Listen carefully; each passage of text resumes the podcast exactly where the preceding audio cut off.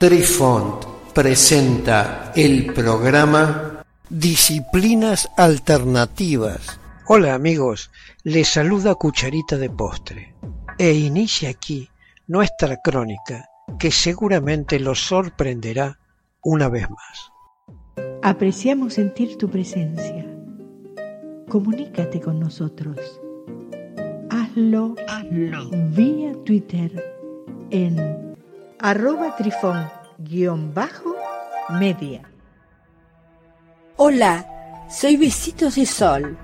En el programa de hoy escucharemos la evaluación de McDonnell y la autocognición. Capítulo 19. La conciencia humana expandida. El estado que llamamos conciencia de la mente humana es un holograma que se sintoniza con el holograma universal por medio del intercambio de energía. Con respecto a los estados de conciencia expandida o alterada, el proceso funciona de la siguiente forma. La energía pasa a través de varios aspectos del holograma universal y es percibida por los campos electrostáticos que comprenden la mente humana. Las imágenes holográficas que se transmiten y se proyectan sobre esos campos electrostáticos de la mente se perciben o se descifran, produciendo los cambios en la frecuencia y amplitud del campo electrostático que comprende la mente humana. Determinan, por lo tanto, el carácter de la matriz de energía holográfica que la mente proyecta para interceptar el significado de las transmisiones holográficas del universo. Luego, para darle sentido a lo que la imagen holográfica le está diciendo, la mente procede a comparar la imagen que acaba de recibir consigo misma.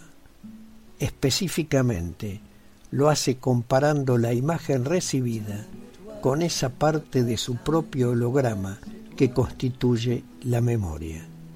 Al contrario de lo que todos saben, es posible que no sea el cerebro el que produce la conciencia, sino la conciencia que crea la apariencia del cerebro. Al igual que ciertos extraños descubrimientos de la física cuántica, lo que de repente da sentido a los dichos paradójicos de los místicos a lo largo de los siglos. Capítulo 20. La autocognición.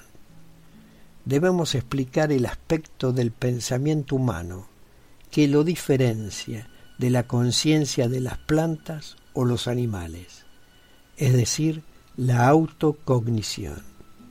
Algunos humanos, generalmente los más sabios, no solo saben, sino que saben que saben, diferenciándose de aquellos humanos más necios que no saben y no saben que no saben. Los primeros son capaces de monitorear el proceso de su propio pensamiento y mantenerse consciente de ello. Además, pueden realizar una evaluación comparativa del funcionamiento de sus procesos de pensamiento en relación con varias normas objetivas que han adoptado. La conciencia humana puede hacer esto porque tiene la capacidad de duplicar aspectos de su propio holograma, proyectándolos y percibiendo esa proyección. O sea, compararlo con el aspecto de la memoria, donde se almacenan sus estándares de evaluación de medida de su propio holograma. Y esta medición se realiza utilizando la geometría tridimensional y luego el análisis binario de ir o no ir para producir una cognición verbal sobre el yo.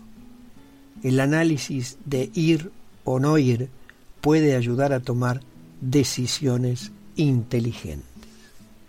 La conciencia humana.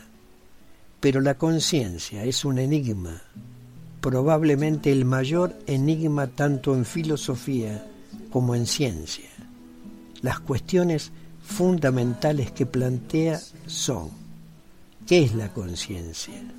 ¿De dónde procede? ¿Y para qué sirve? La conciencia es un concepto que entendemos intuitivamente, pero que es difícil o imposible de describir adecuadamente con palabras.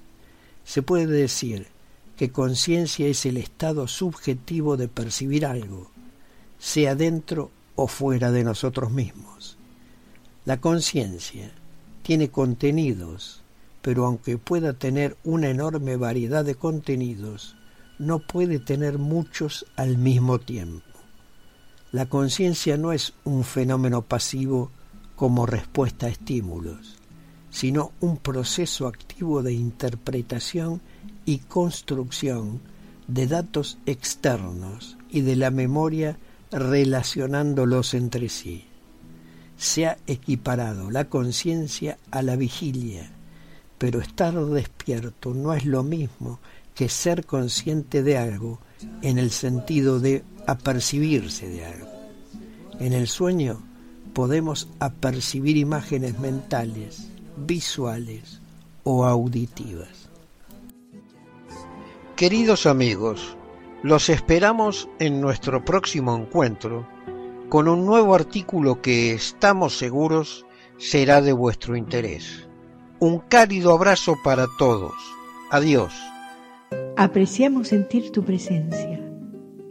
Comunícate con nosotros. Hazlo, Hazlo. vía Twitter en arroba trifón-media. Este episodio lo encuentras en Anchor, Spotify y en tus plataformas favoritas. Hasta siempre amigos, besitos de sol y cucharita de postre les dicen gracias por pensar